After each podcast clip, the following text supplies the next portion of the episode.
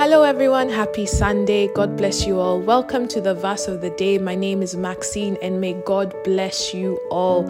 Welcome to this lovely devotional. Feel free to love, subscribe, like, and share these podcasts so that we can continue to spread the word of God to those whom we love, those whom we know, those whom we don't know, and those who are keen to experience God in His glory. The verse of today comes from the lovely book of Judges, chapter 15, and I'll be reading it from verse 14 to 19 in the King James Version. Feel free to note that the podcast is also available not only on this website, but on Apple Podcasts, Spotify, and Amazon Podcast as well. Heavenly Father, we come before you this wonderful Sunday, thankful and glorious. We're thankful for your mercy, we're thankful for your love, and we're thankful for the graces that you send to us each day. We're thankful that we've reason again in life to just speak of your love to just have a moment to share with family, friends, to bless the work of our hands, to do your will as you have com- as, as you have desired and commanded us through the word.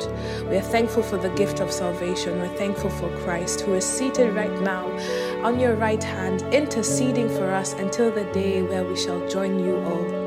We're thankful for the glory that has been brought through the power of His resurrection, and we walk in it, we embrace it, and we place it in our hearts and make it our mantra. Jesus Christ, as we start the week, we ask that you go forward for us.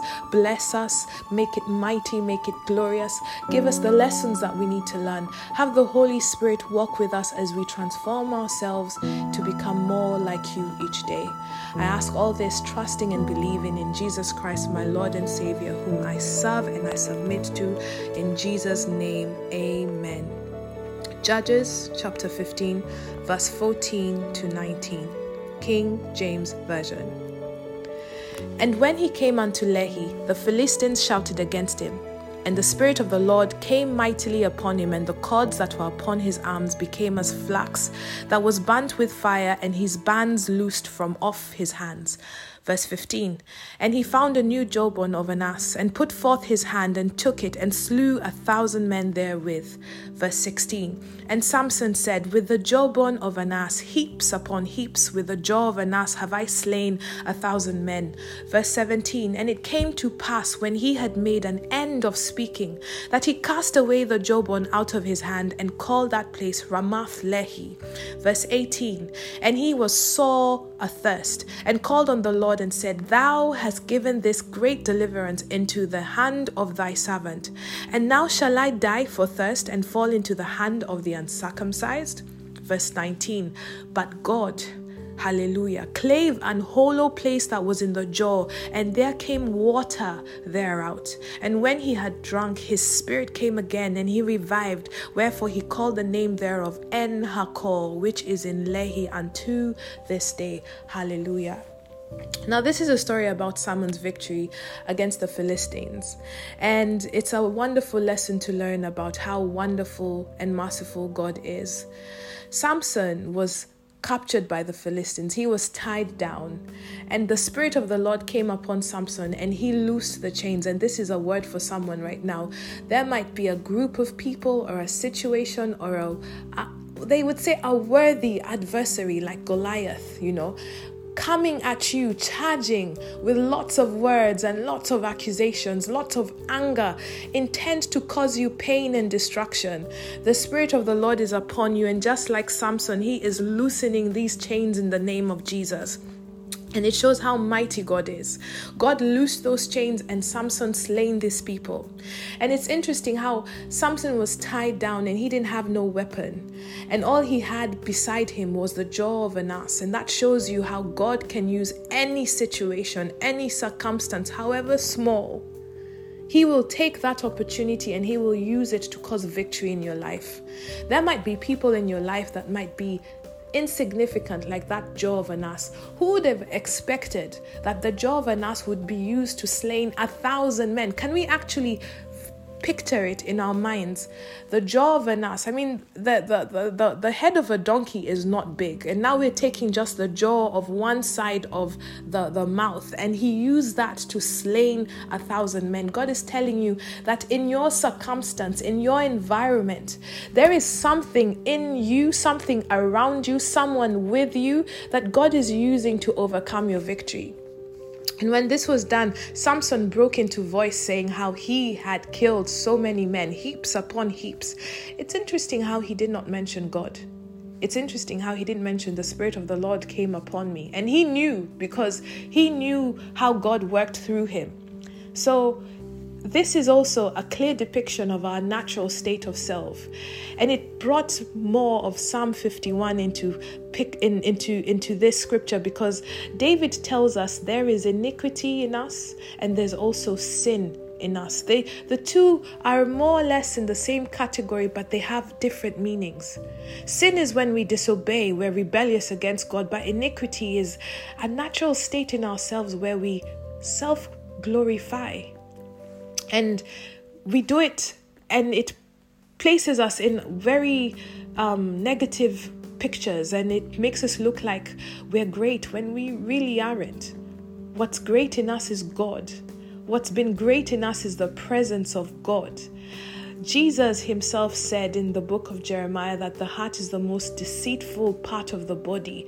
And he knows this about us. He knows this about our hearts. He knows this about our, our us ourselves. And he says we should challenge him to say, Jesus, search my hearts and try my thoughts because God is keen on removing these iniquities from us. He's keen on removing sin from us so that we can manifest more and more of His presence in us. There is so much of God to have. You know, in salvation, we receive the presence of God. So we don't go to church to get the presence of God. We don't leave the presence of God in our house and go to work. The presence of God is received in salvation. We have the gift of eternal life, a favor from God Himself. And God is telling us that's not enough. There is more of me to have. There's so much more you can have. It, it, it, it's, it's even, it's, it's it's not even quantifiable.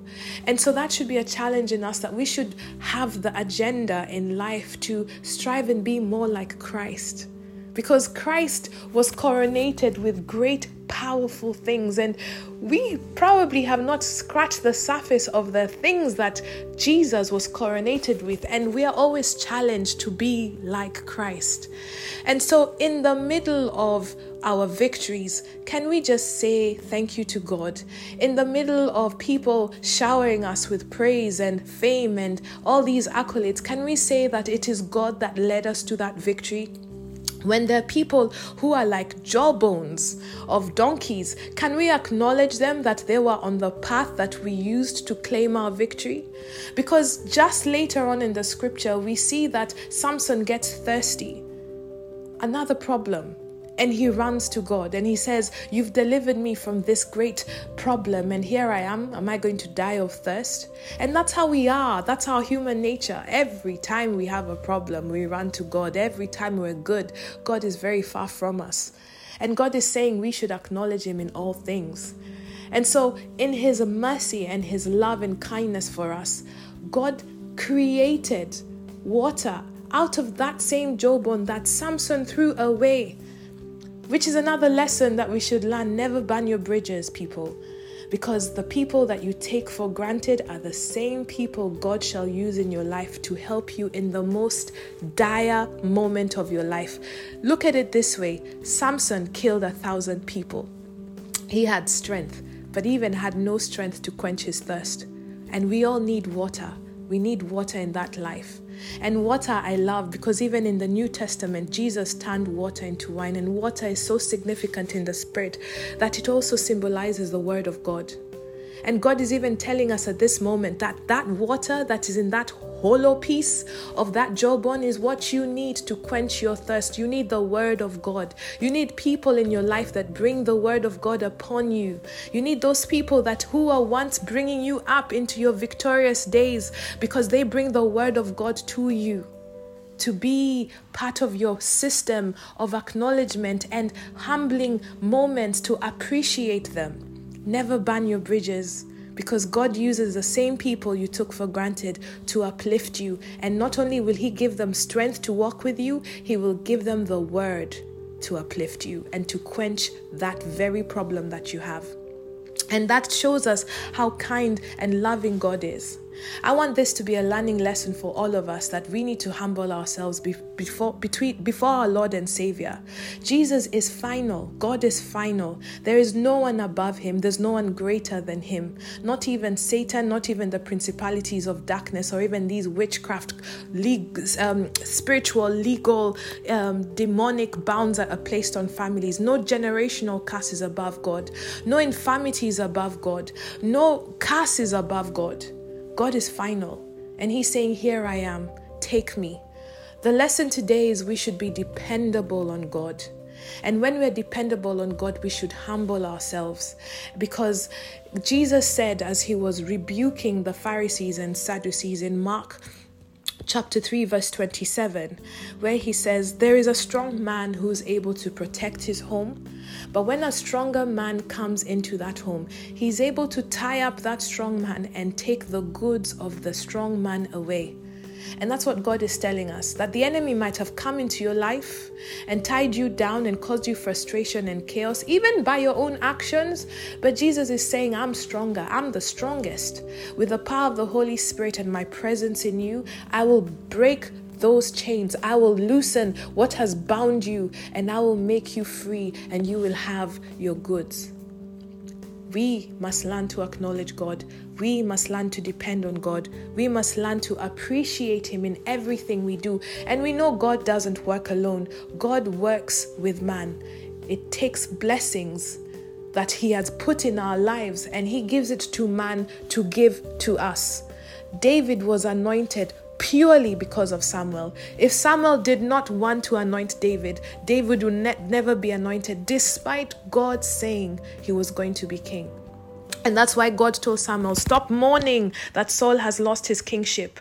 Take your oil and your horn and go to Jesse's house and bless David.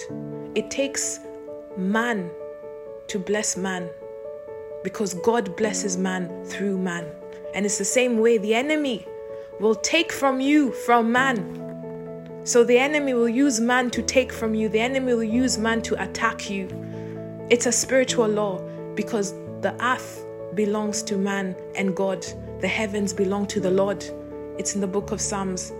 And so, in this knowledge, we should know that we should depend on God because it's not just circumstances, it's not just that special situation. You're alive today because of God. You have a job today because of God. You are not attacked today because of God. You woke up today because of God. Not because you had a right to, not because it's a normal circadian rhythm and there's the way your body works. That all happens because of God. Remember, the earth was dark and empty, full of nothing and then the Spirit of the Lord moved across the skies, and God said, Let there be light, and there was light. So God has decreed, and that's why you're alive. God has said, and that's why you're blessed. God has blessed you, and it happens. So let's depend on Him. Let's worship Him. Let's praise Him. Do not forget God in your great times. Don't only use God when you're going through the rough patches in your life acknowledge God in everything you do. I pray that you start the week humbled. I pray that you start the week acknowledging God. And you know what? The book of Proverbs says, Lean not on your own understanding. Trust the Lord God with all your heart, and He will acknowledge Him and He will show you the paths. He will make your paths clear. Remember, God is your everything and we should make it an effort for us to recognize Him in everything we do. Father God, I commit this week into the hands of your love and your power and your grace. I ask you to bless the listeners they start the week. May we meditate on this word to know that you alone are the final God. You're the final say. You're the beginning and our end. You are the strong, mighty battle king who overcomes our problems, who fights for us, who blesses us, who graces us, who favors us, and shows us your ultimate love. We thank you, we worship you, we glorify and magnify your name. In Jesus' mighty name, amen. God bless you. Happy Sunday, and I'll see you again for another verse of the day.